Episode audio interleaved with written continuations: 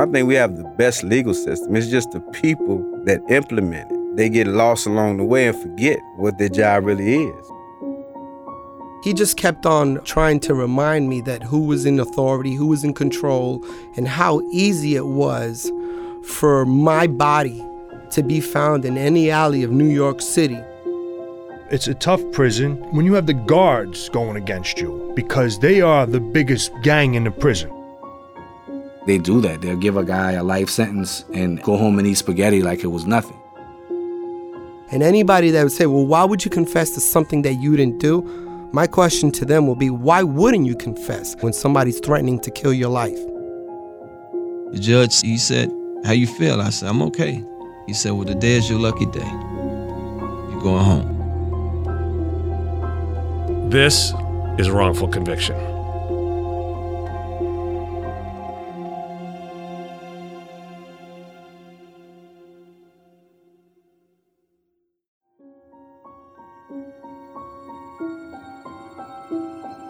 Welcome back to Wrongful Conviction with Jason Flom. Today we have the New Orleans edition with two people who really exemplify and personify what's wrong and right about New Orleans criminal justice system. And the star of the show today is Robert Jones. In April 1992, a series of violent crimes were committed in New Orleans. One of the crimes was the killing of the British tourist Julie Stott after which police received a tip and arrested Robert Jones. Well, a man who served 23 years in prison for crimes he said he didn't commit is free tonight. Friends and family of Robert Jones broke the courtroom silence with tears, then applause, as a judge granted the dismissal of rape and manslaughter charges that had been thrown out, but that prosecutors vowed to re-prosecute. Barry Scheck came down from New York to help Innocence Project attorneys fight the case, which was originally reversed in 2015 when newly discovered evidence pointed to Jones' innocence. It's just extraordinary. Uh, you know, sometimes they say it takes a village, it takes an army to free one man who's wrongly convicted. This exoneration was almost 25 years in the making, and it came on Robert Jones' 44th birthday. Robert, welcome to the show. Thank you. And our other distinguished guest today is the fearless leader of IPNO, otherwise known as the Innocence Project of New Orleans. And her name is Emily Maw. And Emily is, as you will f- soon find out, a force of nature. So, Emily, welcome to Wrongful Conviction. Thank you for having me. So, Robert, take us back to your childhood growing up in Louisiana. All right. I was the elder of, five other siblings. My mother, my mother had six children. I mean, we grew up poor in a poor neighborhood. I lost my father when I was at the age of seven. He was killed. He was a professional boxer. We had it sort of hard. We had it. It was it was hard. It was me. Like I said, we grew up poor. After my father was killed, it changed a lot of things for our family. The of our family. My mother, she had to. Unfortunately, she had to stop going to school, so she wasn't able to maintain a decent job to the extent to take care of all of us, right? So she had to take on odd jobs. So it was it was rough, man. It was rough growing up. But she made it work. And one of the things is I learned from my mother is that even though she took odd jobs, her mother used to they used to call her like the candy lady. You know, what she used to do is she used to sell out her apartment in in the housing projects.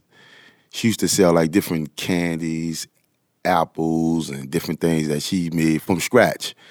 And eventually that kind of like substituted, you know, her income in the sense of actually providing for us, you know. So my mother's the biggest, you know, my biggest heroes because she she made something out of nothing to take care of us. And you know, in the process of me growing up, you see a lot of things in the neighborhood, and eventually, I dropped out of school in the eighth grade, and you know, just, I did regular things. You know, hung out, hung out. Even though I mean, my mother didn't approve of it, but I guess not having that father, father figure there is only so much that a, a woman can actually do to a young man growing up when she reached those particular stages that I had reached on that time. You know, I was in my maybe early teens. And so you grew up where we are right now in New Orleans, in the epicenter right. of the criminal injustice system. Right. So you're going along making the best of the situation. How old were you when this crazy scenario happened that you didn't even know about? Right. And what was going on in your life at that point in time? Well, at that point, I just turned 19 years old. Already had two children, and I had big dreams and aspirations to want to. You know, I was always fascinated about business. I I kind of like went to on a mentorship with a, an older guy who I know used he was a former drug dealer, and I guess he would classify as being retired. So he started dealing with real estate. And I start, you know, from there, my focus kind of like went there. You know, I kind of like wanted to get back in school, but sort of like was embarrassed because, you know, the age difference was going back to school. So I started seeking out help in those particular areas to try to get in programs so I can get back in school, so I can educate myself. Because I know if I say, okay, in order for me to learn Uh, to understand the business world, understand real estate, I mean, I have to get academically inclined. So I know I had to go back to school. So that's what my mind said because I wanted a better life for my children. I wanted to create a better world for my kids because I know how we grew up, not no fault of my, my mother, but I knew that she struggled. And I wanted to change and break that particular cycle. So that was my ambition was at. And all of a sudden, you know, at the age of 19, this happened. And It's kind of like it really just drove things totally off. I mean, it really devastated my entire family. Emily, let's let's talk about this because this is a an interesting case because it's not just one case, right? What happened was in 1992 there was a series of attacks in and around the French Quarter that Robert ended up being implicated in and that we now know were committed by an individual who shares his last name but nothing else. No relation. This was a very violent time in America and certainly in New Orleans. And this was a particularly violent series of crimes that happened in an area where the authorities don't like to have crime. Very bad for tourism when you have, you know, serious rapes and, and murders and things happening in the French Quarter. So, can you take us back and, and explain what this crime spree was all about? Sure. It was a series of crimes that, at least as we know, began April the 6th of 1992.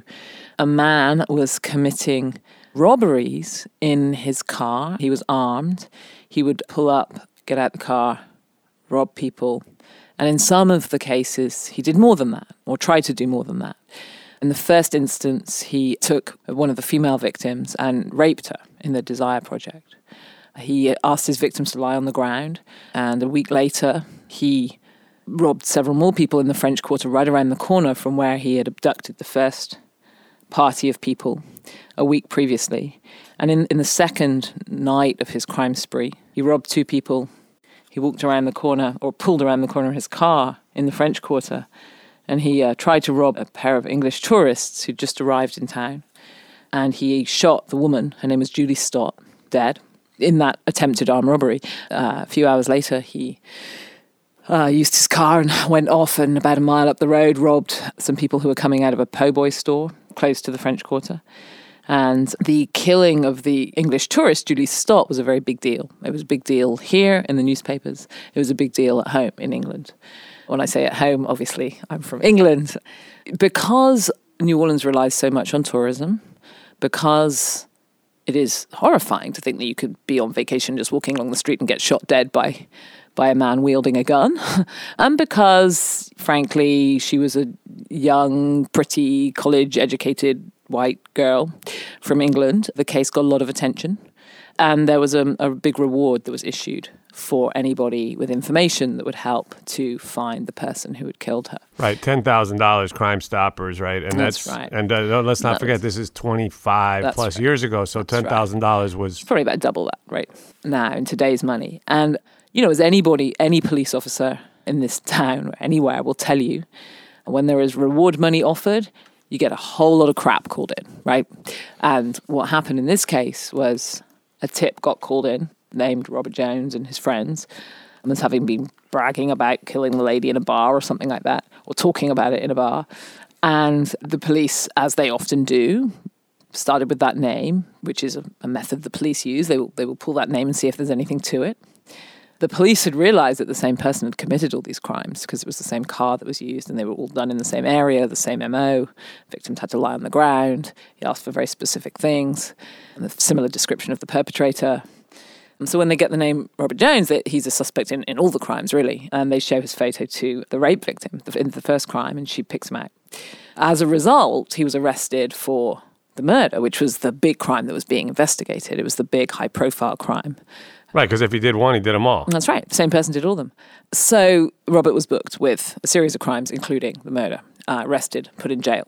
His arrest was all over the newspapers. It was all over the British newspapers. It was all over the television. It was a big deal. They'd, they'd got the person who killed the English tourist and done the other crimes as well.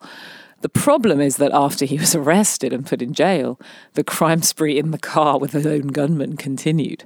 Uh, and it was a distinctive car as it well. It was a very distinctive car. It was a big burgundy Oldsmobile, I think, and it had a like a Landau roof, right? And so when the police realized that the crime spree had continued, even though they'd arrested Robert Jones, uh, that tipped them off that they might have not got the person responsible. And so the homicide and robbery detectives kept investigating the case. And what they found was the man who owned the car, they found the car in the Desire Project, and he had jewelry or things taken from the victims in each one of the robberies, including the last one in the spree, and including the, the first one that uh, ended in a rape. So this one came with instructions. Yeah, he had the gun that was used to kill the English tourist. He had the bullets that matched the ones that were found in her head.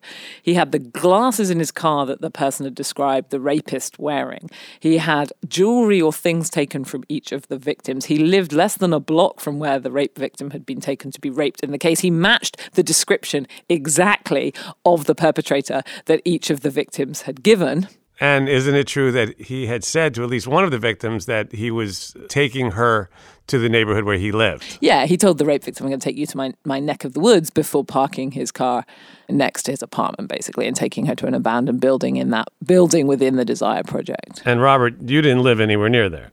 No. Right. So Robert also had a distinctive physical feature, which was gold teeth, right? Right. And none of the victims described somebody with gold teeth, which would be a harder thing than most to screw up. If it was Robert Jones, you would not miss it because Robert has, he no longer has them, but, but Robert's teeth, they were completely gold at the front. He can't speak without exposing his teeth. Some people maybe can, I don't know, maybe Right. ventriloquists, but Robert cannot do that. And it is very, very obvious, if it is Yeah. Robert Jones, that the person has gold teeth. There is no way that he could have committed five crimes and said many things, including the woman who was taken off and abducted and raped, who spent a while with her attacker. It would not be possible for him to have interacted with any of these people, and no one have noticed the gold teeth. So what we have now is a situation where somewhere inside police headquarters, they're going, "Uh-oh. Um, we don't need Sherlock Holmes in this particular case. Everything points in one direction, Mm-hmm. away from the guy that they had arrested, but they had made a big deal out of this arrest and had gotten a lot of attention, accolades, Mm-hmm. media, Mm-hmm. pats on the back. None of that sounds like something that they would want to have undone or exposed. They'll probably look a little silly. So they've got the real guy, but they've still got the wrong guy. So I think what happens at that point right now is anyone's guess, but I think it's pretty clear what happened. And I think it's a perfectly normal human reaction, right? And I think we need to be very careful about what happened with the police when they found Lester Jones. The first reaction, when you're a police officer or a detective and you, you've got your suspect and you've booked your suspect and you've charged your suspect, all of us, all of us human beings, have brains that exist to confirm our existing beliefs or suspicions, right? So if you think you've got the person and you find somebody who's got everything and the car and is clearly involved in this crime spree in some kind of way, your first reaction is, how are they connected, right? They must be because obviously I've got my person. And so that was their reaction. That was the police's first reaction is that they must be connected, they must be connected, they must be connected because we've got our person. And so they interrogate Lester Jones for a very long time while in the process of executing search warrants on his apartment, his car, and various places that could have property connected to the crime spree. Did you know Lester Jones? No. So you had no no connection to him whatsoever. No. Right. Lester Jones says he first told police he didn't know Robert Jones. He was then in the custody of uh, at least one officer who's pretty notorious for his interrogation tactics. And after many hours of interrogation, questioning, Lester Jones says he does know Robert Jones. He can't name him, actually, he calls him something else. And uh, it says that he lent him his car in exchange for jewelry or something. And, and there was a gun in the car. And one day he lent it to Robert Jones and then it came back and the gun was still in the dash. Which was uh, some very funny story. As this is going on then they're getting more and more property from Lester Jones and then they find the gun and they find more stuff from the Stott homicide and it comes pretty clear that Lester Jones is not just somebody who lent his car out for someone else to commit crimes in that he didn't keep anything from. Um, by the way, when they uh, executed all the search warrants on Robert's house, any places he used to visit, places you know where people stayed that he knew, they found absolutely nothing connecting him to any of these crimes. Which would be a little bit of a It's red also, flag exactly, as well. Yeah, exactly. I mean, and the police have said that. You know, they, they knew there may be something wrong when there was nothing connecting him. You, usually, that if if you've been on a robbery spree, you're going to find something connecting you to those crimes. yeah, my guess is that by the time they were finished interrogating him, Lester Jones would have probably said that he knew Abraham Lincoln too. Yeah, I think he probably would have done that. But he said he knew Robert, and then ultimately he made some cockamamie story about how they all did the murder together, Robert and his friends, because they'd also booked Robert's friends in, in connection with this crime spree. And, and it's, a, it's a totally preposterous statement. But what happens is there are some there's some really good police work in this case, and I think that you know very often these cases involve very sloppy police work, and there was certainly some of that on one end. But there were some good detectives, and I think where there should be a lot of credit given is a couple of the detectives, one homicide detective and one robbery detective, who, even though they had this confession from Lester Jones, allegedly saying me and Robert did all this stuff together, and even though there was a couple of eyewitness IDs of Robert, they were and, and still are the kind of quality police that understand that that in itself is not damning, right? That it can be, but it, it is not conclusive, and that that's the kind of evidence that's very manipulable. And so they kept investigating and they kept investigating and they investigated whether these statements that he'd given in the custody of this officer, who is somewhat notorious, whether there was any truth to them. And they said, and they have now testified many times under oath, both of them, sadly, not at any of Robert's initial proceedings, but later on, when they were called and asked these questions, they couldn't confirm any connection between Lester and Robert. There was no evidence connecting Lester Jones and Robert Jones. Lester Jones had been in prison and only got out 18 months before this for, his, for an armed robbery that happened in the French Quarter in 1979. So maybe he got out a little, a little under two years previously. So there, there was no there was no sort of long period where they were together. They didn't live in the same neighborhood. There was just no connection between them. And so the police who had figured that out, they figured that well, we got this statement, but it's kind of BS. We're going to keep investigating and see whether that, whether- whether our initial suspect really was good for this have testified now under oath many times that they went to the prosecutors and they said, We've got nothing on Robert Jones. It was one person on that crime spree, and it was Lester Jones. It wasn't Robert. And there is no connection between these two.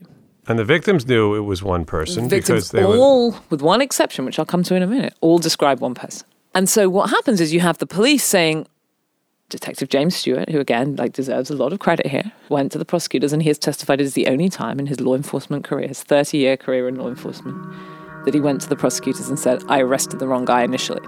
And he will tell you it was a bit of a black eye that. It was a high profile case. We thought we had our guy, and it turned out it wasn't him. That somehow got lost. when I, I mean, I say that very loosely. I, I think it, I think it was never, never taken seriously or never turned over. And what happened is Robert remained charged on several of the crimes. Lester got charged with some of the crimes. And they tried to just kind of have it both ways. The prosecutors, this is, not the police at this point.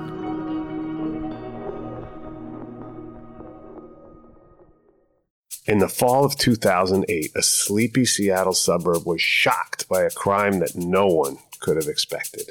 A local football star planned a daring bank robbery complete with decoys, disguises, and an outlandish getaway plan. He drew the whole thing up just like a game winning play on the field and almost got away with it. The Sneak follows a twisting story of a once great athlete who committed that crime and how the robbery forever changed the small town where it occurred. Be sure to subscribe to The Sneak on Apple Podcasts, Spotify, or wherever you're listening right now.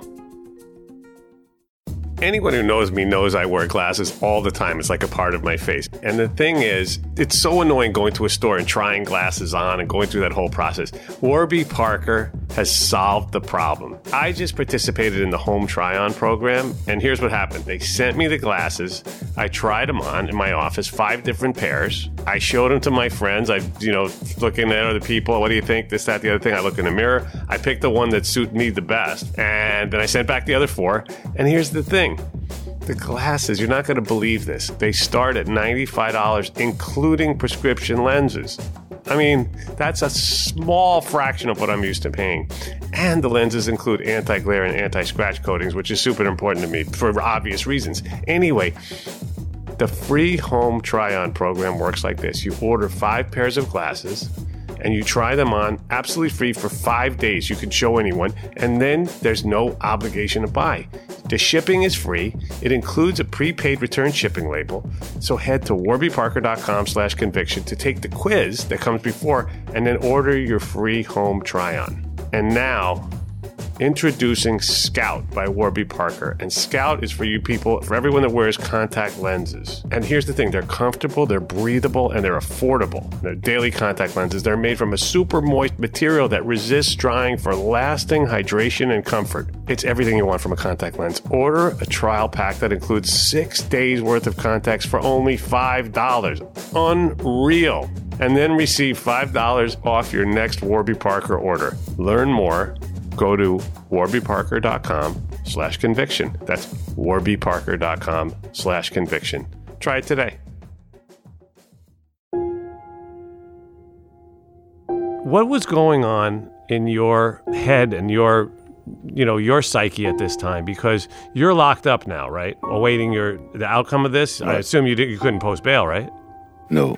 How much did you know about what Emily's describing that was going on in this situation? It was all swirling around you, but I don't right. know what they were telling you or what or what you thought your outlook was or whether you thought you would be able to get justice. At first I thought it was a prank. Actually, I really thought it was a prank because I mean, when you knew for a fact that you didn't do anything and somebody saying that you did it, it's like these officers, it's got to be some type of joke. And I know when we got to the, the station and they went to question and I'm like, I'm telling you, I don't know what are you talking about. I don't know nothing that you're talking about. You know, this it's really it was it's crazy. Even at some point after I got charged, I mean I didn't know nothing what was going on. Only thing I was able to get information about the situation is from the news because it was on the news every day. Then at a certain point, that had became so frustrating just to watch it. So at one point, I mean, I just didn't watch it, don't want to hear about it or nothing. I mean, I was just kind of like frustrated. In the back of my mind, I just I realized I said, okay, maybe they might drop the case, or I just couldn't see myself getting found guilty. So you were in jail, right? And the TV would come on, and you'd see yourself on the TV, right? How strange is that? That was crazy. And then I imagine that doesn't engender anything other than hostility from the guards or other inmates yeah. because you're now kind of a notorious guy, right? Right. And you're also like an infamous guy, but I mean, what a weird thing. Like here you are just a regular guy, 19 years old, a couple of kids trying to figure out your life. Right. And the next thing you know, you're in prison or jail, which could be worse than prison. Right. And you're watching TV and there you are, this like notorious, like multiple rapist, murderer guy, like right you're sitting there going, "Wait, am I even having this strange nightmare?" Yeah, or? Right, right, and yeah, and that's exactly what it was. As you said, you know, jail can be, you know, because during that particular time in in the 1990s, New Orleans Parish, Old Parish Jail, was most violent criminals is really was tough.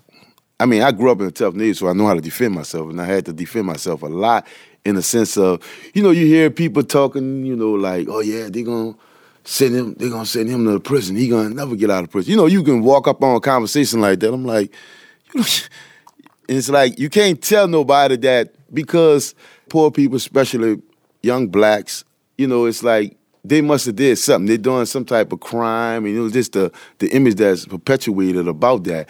It's like, okay, this Negro and did all this. And I'm like, you can't even explain that to nobody, right? You know, only very few people that may understand it, even in the back of their mind, like, okay, them people ain't got them charged with all that for nothing. You know, you can't even explain. So at that point, I mean, I I really didn't to talk to nobody. I mean, I just I kind of like stayed to myself, and a lot of people was fearful because I was kind of like a quiet person in a sense, and they know I was a person that will defend myself. So when it it, it is you know it's kind of like kept that, everything off balance. You know, it's like it was a crazy time. You know, you got like I said, you walked up on a conversation that like, yeah, they're gonna send this nigga such and such. they're gonna execute him and all kind of stuff. I'm like, you don't even know nothing about me. So, Emily, back to you. Finally comes to a trial. Four years after he was arrested, he was tried. Four years waiting for he a sat, trial. He sat in jail for four years. Wow. Let's just think about that for a second. Four years is just, if we just think about anybody listening, think about what the last four years of your life looked like and all the things that you did. And, and you're just sitting there awaiting trial. Right. That's a crazy amount of time, and it should be, it's, it's totally unacceptable.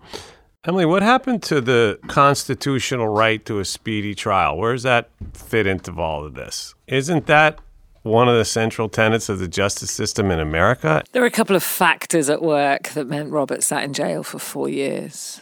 One of them is honestly, I don't think anybody from the prosecutor's office wanted to try this case because it was clear that Lester Jones had done this crime spree to anybody looking at the file. And Lester Jones was, before Robert's trial, was convicted of the Stott homicide. He was convicted of the robberies that happened right afterwards. So he'd already been convicted of that. Lester Jones was convicted of that and sentenced to life without parole. And he was convicted of the robbery that happened a couple of hours later. And he was charged with the robbery that happened after Robert was in jail. And I think that any reasonable prosecutor looking at the case thought he's going to use that as his defense, except there's a complicating factor, which is that they charged Robert with the murder as well, even though it was a one person crime. They charged him with the murder by by presenting perjury to the grand jury, information they knew to be false. It's really a horrendous, horrendous behavior by a prosecutor in this case. So Robert's sort of hands were tied on his defense, or were because his defense lawyer was also asleep at the wheel. His defense lawyer rarely showed up. When he did, he did not do any investigation right away. Robert had an alibi. He was at his son's birthday party on the night this rape happened that he was charged with. Everybody there could have testified to that. If the defense lawyer had spoken to them within two, three, four, five weeks, six weeks, two months, even six months, right? But he didn't. He rarely showed up to court. He didn't file any motions. He wait, wait let's he go didn't back. file any then. motions except a motion for a speedy trial after he'd been asking for delays for two years. It was it, Robert just is, is is a very clear example of somebody who gets completely lost in the system. Nobody really wants to do anything about it. The judge isn't going to push it. The prosecutor's not going to push it. The defense is asleep at the wheel. Robert's defense lawyer was, was criminally negligent in this case. Wait, I'm getting the chills when I hear you say that he rarely showed up to court. Like that sounds impossible, right? No, it's not impossible at all. Robert gets brought in, prosecutor's there, defense lawyer's not there, he just gets continued to next week. It was just for a status or something anyway. And so it just rolls along like that for years. There's a very basic motion in a criminal case called, a, if there's an identification, and it's called a motion to suppress the identification, which would have been a very fruitful motion in this case because there were a lot of problems with the way the identification happened. And it was very clear by the way the victim's testimony changed from what she told police initially to match Robert Jones, right? By the time of the trial, was she was just describing the person she saw in front of her. She wasn't describing the person she remembers from the night of the crime. And if you look at the police notes from the time, it's very, very clear that she's describing an entirely different person by the time Robert Jones is on trial from the initial description. A motion to suppress the identification is a basic, every single criminal defense lawyer with an identification case does it unless there is a glaring reason not to. That would not be the case here.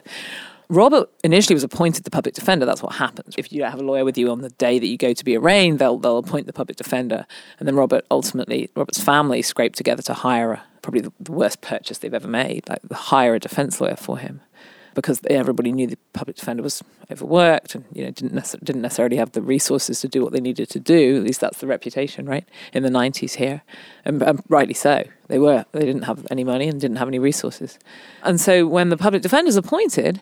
They file all these boilerplate motions, motion to suppress the identification, motion to suppress any evidence was seized, all the kinds of things a criminal defense lawyer does, for good reason. When the private lawyer comes on the case, he, he withdraws all those motions and doesn't file any of his own. So there was never any issue as to whether an identification of, of Robert, which was an incorrect identification, it turns out, was coming in at trial. He withdrew the work that had already been done and did nothing else for four years. He didn't even go to the trial of Lester Jones for the murder that his client was charged with, or read the transcript of that case to see what they were saying at Lester Jones's trial about who did this crime. He then pled his client guilty to murder, to manslaughter in the Stott homicide after he'd got him wrongly convicted at a trial of rape. He then recommended that Robert plead guilty to four separate charges, including including the homicide that Lester Jones had already been convicted of in a crime that everybody described as a one person crime, and a robbery that Robert didn't even know he was pleading guilty to. And I guarantee the defense lawyer didn't even know it was a different incident either. He didn't even know he had pled guilty to that crime until 20 years later. We showed him the paperwork that shows it was a completely separate incident. And they snuck it in there and he told him to plea, and he didn't know he was pleading guilty to a separate robbery. This defense lawyer is now suspended, I think, from the practice of law, but he is not permanently disbarred, Wow. which is a crime in itself. That is a crime in itself. And of all the horrible twists and turns in this case, for some reason, it's really bugging me. I'm just imagining you showing up at court and looking to your right and to your left and not seeing your lawyer No and curtain. going, What's going on here? Like, what the fuck is going on here? outside of family members and you know friends that were supporting, it's like me against the entire system. In a sense, it's like I'm standing before a system, and nobody have my interest. It's obvious I didn't do these crimes, but the idea of having no type of representation for my particular rights is like it was crazy. So now you end up getting convicted, sentenced to the most popular sentence in Louisiana, uh, or the most common, most popular among law enforcement, I would say life without parole. Right. And you end up going to Angola. I mean, you're such a positive person. People just light up when they talk about you. And you know, we were talking last night about how it took 12,000 hours of legal time, mm-hmm. of lawyers donating their time Right. to free you from this grip that the criminal justice system had on you. And from being in that room with a lot of people who did the work, I can say that if somebody would have said, well, it would have taken 120,000 hours, people would have said, well, sign me up for that too. I mean, like Right. everybody feels like this was the best time that they spent because of the way you are. But how, how are you like that? How is that possible when someone has been through this very profound experience of being abandoned, even by the people that are being paid to protect you, not just the system, but also your own team, and then being thrust into this Angola plantation? They call it a jail, but it's a slave plantation. How'd you maintain this attitude? Well, what's giving me strength is it used to bother me to talk about it, but I also I have to now because it's therapeutic. But in 1996, I was found guilty, but at the same time, within that same year, I lost my brother. My brother was killed, and you know, my brother he was he was maybe a year, well, two years younger than me, but we did everything together coming up, and he wasn't like only a brother; he was like a, a son of me because, like I said, I was you know, born like a big brother a father figure. And you know, my brother, he he he dropped out of school as well, and he he sold drugs. You know, he kind of rose to the level of selling drugs. That kind of thing was for guys in that particular neighborhood. And he was one of my my supporters in the sense of you know being able to help my mother out, even though you know she she didn't condone it. She always disagreed with that type of action, but he helped out. and He helped me out. He was helping me out because he knew that I was innocent in prison. I couldn't afford an attorney, so he he sold drugs to raise money to try to get me a better attorney, and he lost his life because of that. He lost his life. So from that particular stage, from that point right there, I decided that I wanted to make a, a change. That was the one of the most pivotal point in my, my life in 1996. And I decided that I'm gonna fight for justice. I'm gonna get out of prison. And anywhere I see injustice, I'm gonna stand and fight because I feel like, you know, he the most courageous person in, in my eyesight because he gave his life to try to save mine. So from that point, I re-educated myself. I went got my GED. I enrolled in school, got my GED, and I sit and try to master every aspect of life I could because I wanted to to be a beacon of hope to other people. So my method, what I use is I kind of like detach myself from any type of cir- circumstance in the sense of like de- being denied. Like I always always tell Emily, like I used to get denied all the time when I started doing my pro se litigation. You know, it was hurting at first, and then it started hurting lesser because I realized that they were only de- denying the writ, that they wasn't denying me. I had to detach myself from it, and I realized that everything is take a process. And I'm not saying I don't never get frustrated or get discouraged or hurt because I'm a human being, but I don't allow nothing to just to devastate me like that no more. You know, and I just kind of like keep on going no matter what it is. I just have to deal with it. Whatever face me, I don't care what it is. I want to face it. I'm not afraid of anything, anything, anybody, any system. No, I'm not afraid of nothing. I'm just face me with it. I'm not afraid. I can see that, and it's it is, and I know I knew, I'd heard that aspect of your story, and it really knocked me out. I mean, the idea that in the process of the system trying to steal your life, they actually stole your brother's life because in a very real way, he was in this case a sort of. I mean, you can't really say it any other way. He was a heroic figure in that he was out there doing what he was doing, not because he wanted fancy jewelry or Right. whatever else, but so that he could pay for a lawyer, which you should have had in the first place. Right. So, Emily, how did this seemingly impossible situation, up against the odds as much as you could be, how did you unravel this?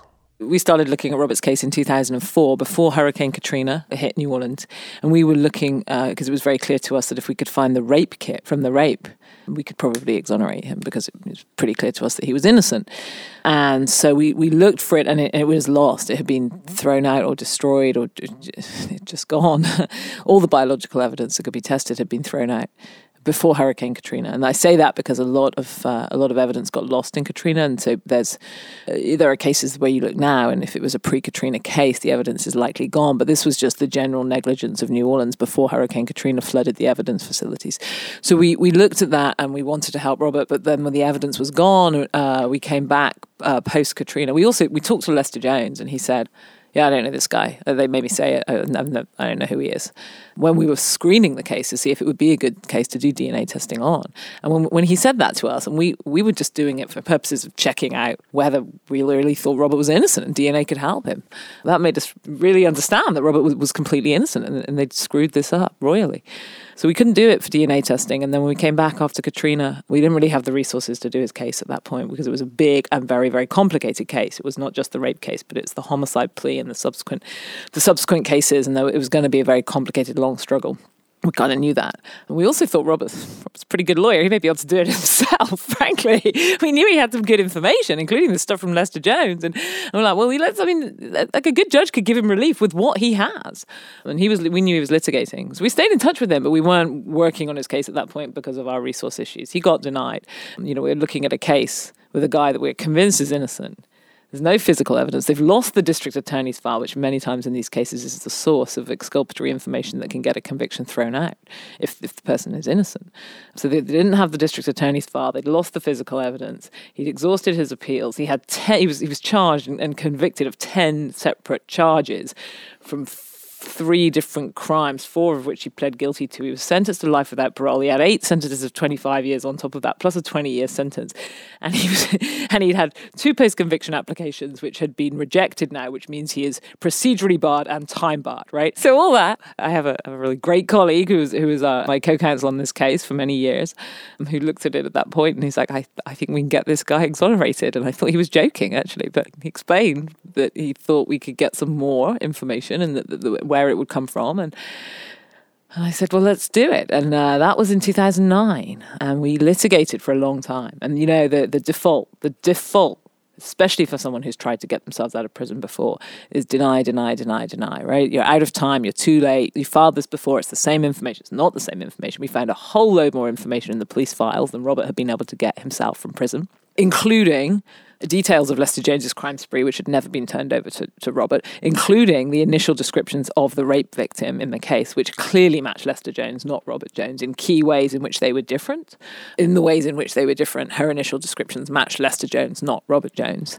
We found information in the in the Lester Jones files at the district attorney's office showing that they had presented perjury basically to the grand jury in Robert's case to try to get an indictment uh, in the Stott homicide. And then we talked to the police officers who said, "Oh no, that, that, we, we figured out that wasn't Robert Jones. We told the prosecutors that. So, you know, at that point, we had a lot of information that most reasonable courts would look at and say, this man does not need to be convicted of this anymore. But it still took us seven years. And we filed in 2010, and we spent the first three and a half years arguing over whether he was too late to bring all this information to the courts, which He couldn't have got previously. He'd been doing his best to get whatever he could from prison. And so we did that many times in these cases. What you argue about for a long time is whether the person even has the right to be there in court presenting their new evidence. So we did that for three and a half years, 2010 to, to the middle of 2013, right? Right. And then after that, we presented the evidence um, in, a, in a hearing late 2013 in front of a judge here in New Orleans. And uh, it included testimony from both you know, the two main, main detectives who investigated the robbery spree and the, and the homicide. We had a, all of the police documentation in the record. We had witnesses. We had a lot of people talking about the fact that there was no connection between Robert Jones and Lester Jones. We had expert witnesses and so on.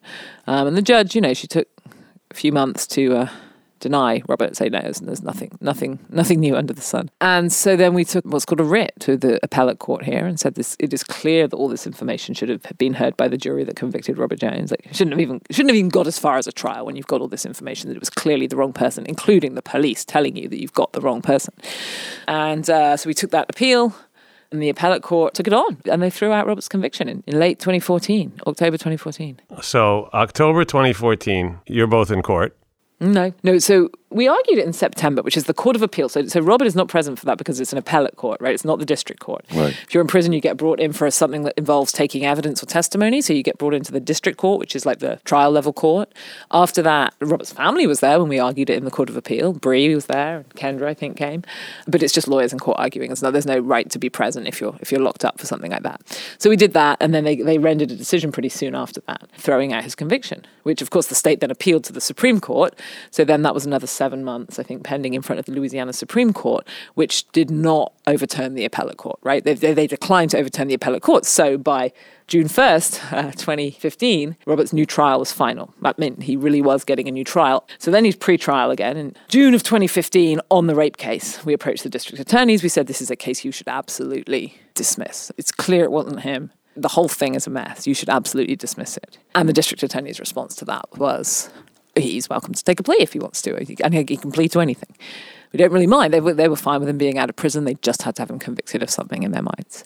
So then we moved to get the judge to remove herself from the case, the judge who had denied him relief previously, because at that point they revealed a memo in their file that they didn't even reveal to us while we were challenging Robert's conviction that proved exactly what Robert had been saying since 2006, which is that Lester Jones was asked to testify at Robert's trial by the prosecutor that he knew Robert Jones. And Lester Jones said to the prosecutor, No, I'm not going to do it. I don't know him. Those statements that the police kicked out of me were not true. So the only connection they ever had between Lester and Robert were these statements by Lester Jones. Lester told Robert, and Robert filed that stuff in court in 2006. And you know, in an affidavit, and Lester Jones came and testified in court in 2006 for Robert when he was a, basically a pro se litigant. I didn't know Robert Jones. The police made me say I did. I didn't know him. And I told the prosecutor that before trial, at Robert's trial, at his rape trial, where the prosecutor spent the entire closing argument saying that they were friends, they know each other. Lester used to lend Robert his car. That was his closing argument. After the man had said, I don't know Robert Jones, and there was no, no evidence entered at trial that they knew each other. And Robert had said that there's there's a Brady violation here. There's exculpatory information that, uh, that should have been turned over, which is that Lester Jones told the prosecutors he didn't know me. And the courts, in, when he was pro se in 2006 and 7, had ignored it. And when we brought his case back to court, we had added that. We said, you know, in, in addition to all the other stuff we found, here's the evidence that Lester Jones told the prosecutors that's Brady. That is exculpatory information for Robert. Favorable. The jury should have heard that Lester didn't know Robert, right? Because the crimes all happened in Lester's car and he's got all the jewelry. That's an exculpatory fact. The prosecutor owed that to the defense. And when we were on the case, all through the courts, the prosecutor's like, oh, this, you know, this, this sudden made up thing that Lester Jones said about not knowing Robert is unbelievable. And the courts repeatedly rejected that part of Robert's challenge. And in the DA's files, a memo confirming the conversation that Lester Jones had had with the prosecutor the day before Robert Jones's trial, telling the prosecutor he didn't know Robert Jones. And they turned that over to us after we'd managed to win Robert's case. And at that point, we said, You cannot be trusted. This DA's office cannot be trusted. And the judge who had denied Robert relief was actually a DA for some of the part of the time that Robert's case was being litigated in 2006 and 2007. And we said, At this point, that memo was in one of her files, one of her ADAs didn't turn that over while arguing that Lester Jones was lying, that he didn't know Robert. In post conviction. Like no no one can be trusted. We need a new judge. Ultimately, we didn't ask the DAs to recuse themselves yet, although we may have got there if they had continued what they were doing uh, in in the pretrial case. So that's when we got a new judge on the case who said, yes, first of all, I'm going to give this man bail because it's pretty clear he's probably not going to get convicted again, and that's a factor you consider. And I'm going to kick the old judge off the case because she could be a witness in how, why it took so long to disclose this memo and so on and so forth, right? That's also when we filed the motion to bar them re-prosecuting him just because of the decades of misconduct at this point. And so because because a judge let him out on bail, he didn't have to take a plea, which a lot of innocent people do to bring these wrongful conviction cases to an end just so they can come home, especially if they have kids. You know, we've had several clients who've done that. But because we'd got already won him a new trial, he was out on bail. So he was able to stare down the DA and the DA blinked first and he dropped all the charges in January of this year on his 44th birthday.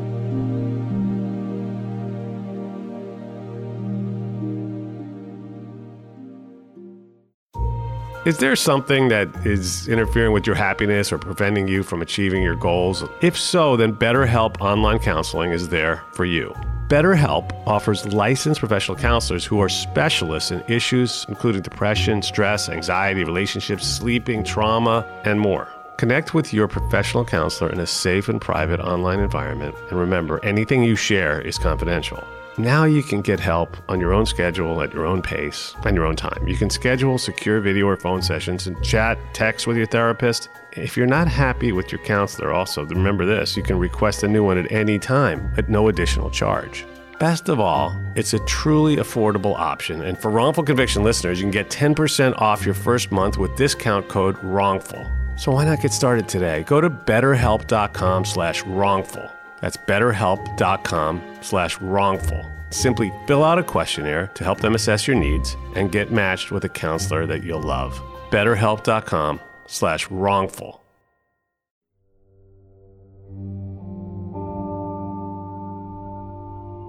So they dropped the charges on your birthday. You'd been out for how long at the time that the charges were dropped? Right at a, what, a year? A year. O- right? Over a year, yeah.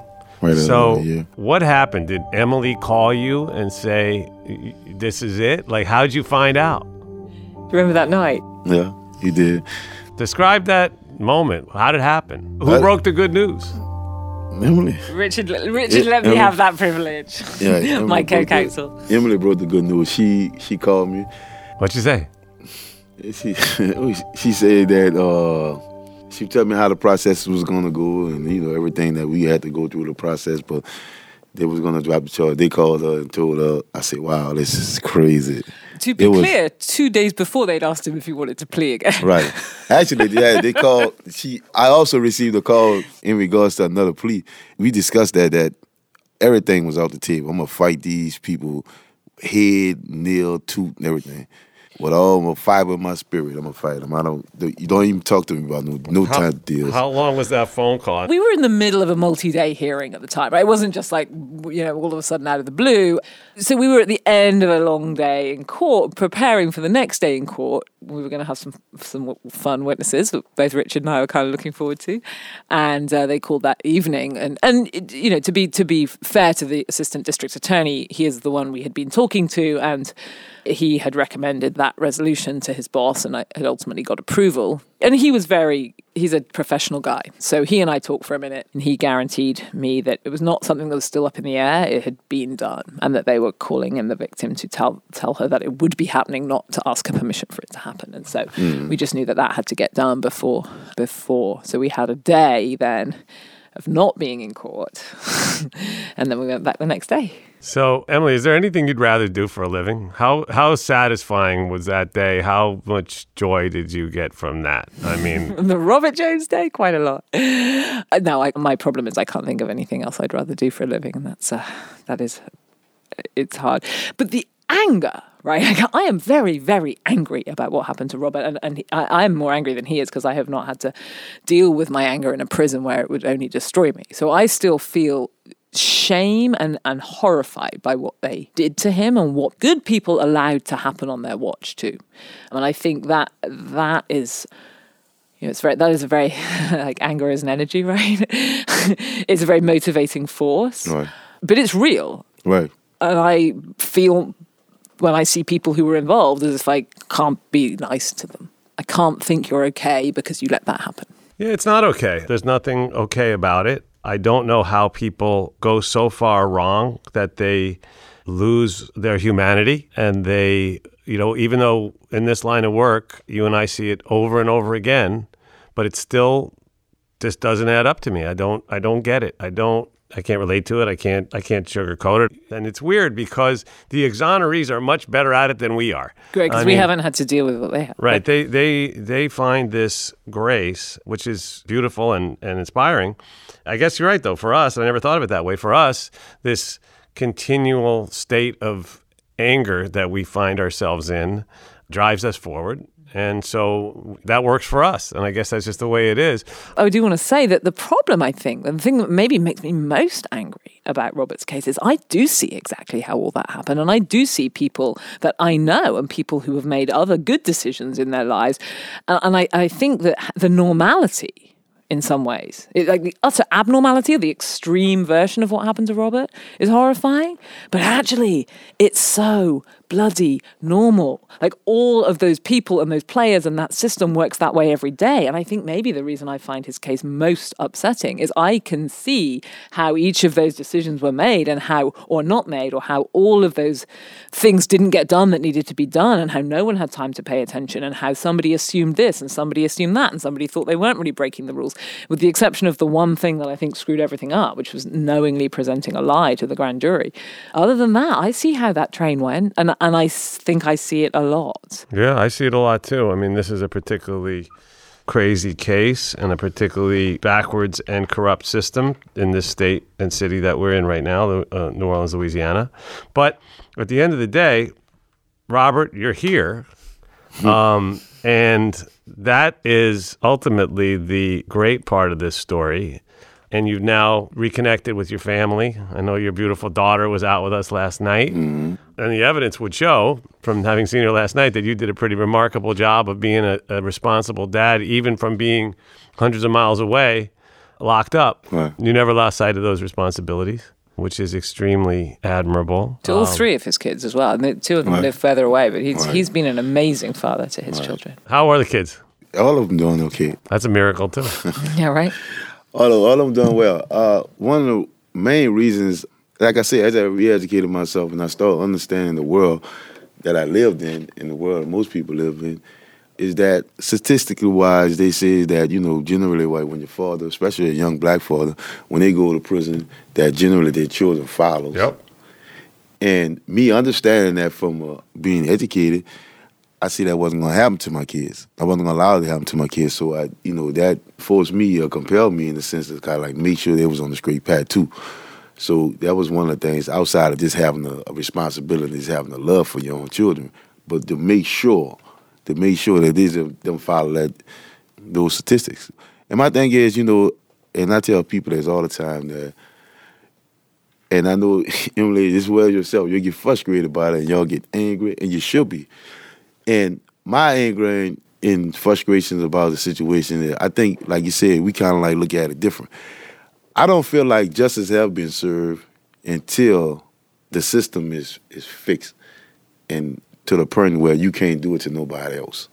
You know what I'm saying? Where you can't really and I'm not saying the system actually be perfect, but they got things here, especially here in, in New Orleans, that they got processes, you know, that that can happen. That that system can actually be fixed because those decisions that they make and they're end up to a practice of law, this silliness or foolishness or this no care for human life, decisions that they make really affect people's lives.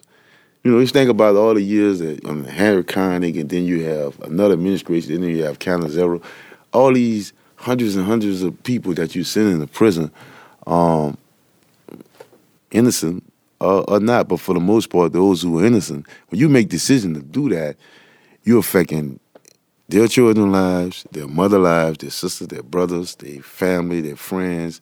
You change the dynamics of those people's family and you destroy things. You know, you destroy things when you take that man from out the household, that male figure from out the household that people have a lot of respect for and a lot of love. You have kids go off into different directions, like their sisters, their brothers, their aunts. they changes things, you know, their mother, you know. And my mother's a strong woman. She a strong woman because she dealt with a lot. She lost a lot.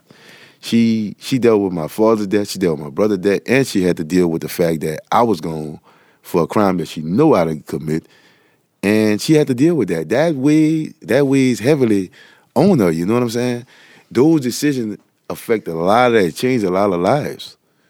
And that's the thing, that's one of the key things, and that's what I that's why I fight. That's why I fight the way I fight. You lend assistance, anything towards what's right. That's that's all that's all I want. That's how I feel. That's how justice uh, uh, served me, in the sense of fixing that system so they wouldn't be able to do it to nobody else. I do want to have you talk a little bit about your art. All right. One of the things I do with with art, I paint issues in regards to like social justice issues.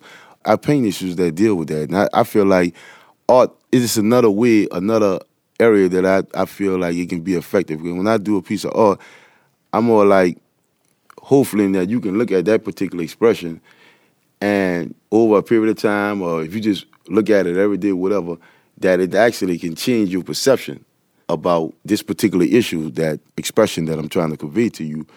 And if I know if you can change the way you think about something, then ultimately can change the way you act about something. So that's what I kind of like do with my art. I've seen it and it's beautiful. Every painting has a an element of your philosophy, right? Right, That, right. that of social justice and of a strong viewpoint of right and wrong. And Right.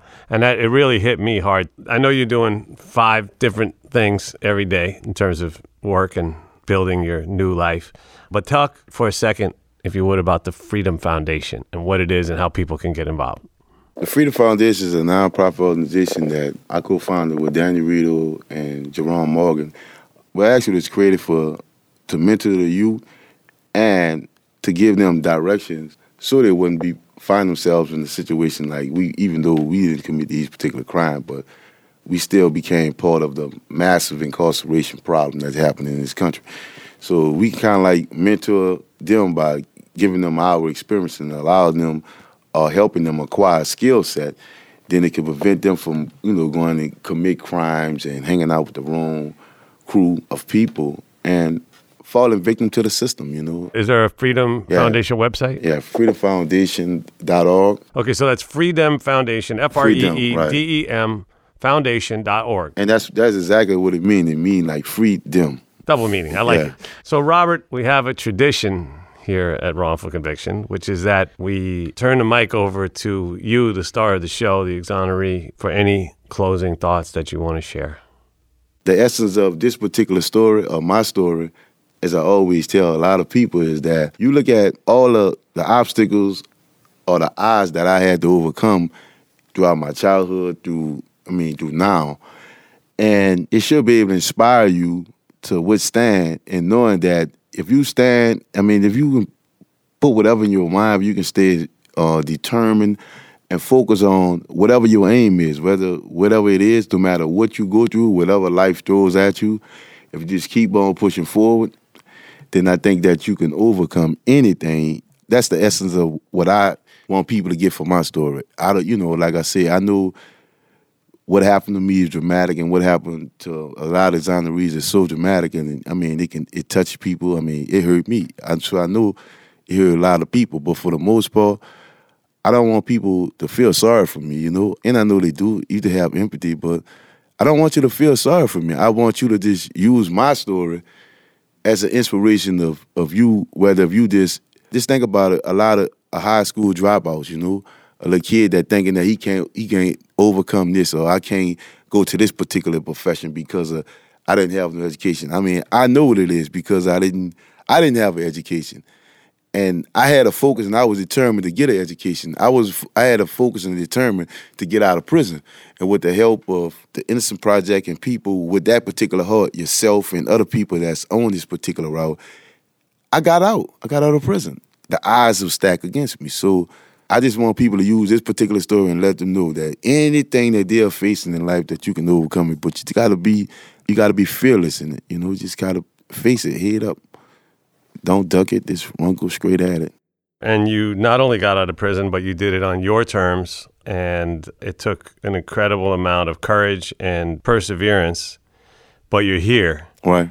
and I appreciate you you being here. And I want to thank both of my amazing guests today. Robert Jones, 23 and a half years in prison for a crime he didn't commit, and coming out swinging, strong swinging. and committed. Still swinging. And and the one and only force of nature, Emily Maw, the fearless leader of the Innocence Project New Orleans, IPNO. And please support their work. I do. What is the website for the Innocence Project New Orleans? www.ip-no.org. Give till it hurts. Thank You've you. been listening to a very special episode of Wrongful Conviction with Jason Flom from New Orleans. Once again, thank you to my guests, Robert Jones and Thank Emily you. Maw. Thank you, Jason. for having us. Don't forget to give us a fantastic review wherever you get your podcast. It really helps. And you know, I'm a proud donor to the Innocence Project, and I really hope you'll join me in supporting this very important cause, and in so doing, helping to prevent future wrongful convictions. It's easy. Go to innocenceproject.org to learn how to donate and get involved. I want to thank our amazing producers, engineers, and editors, Connor Hall and Kevin Wardis.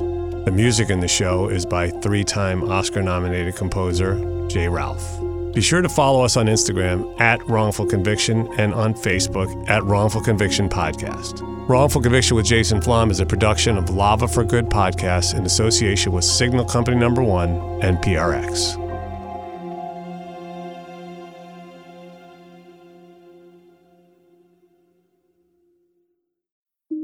I'm excited to tell you about a new serialized podcast called American Jihadi.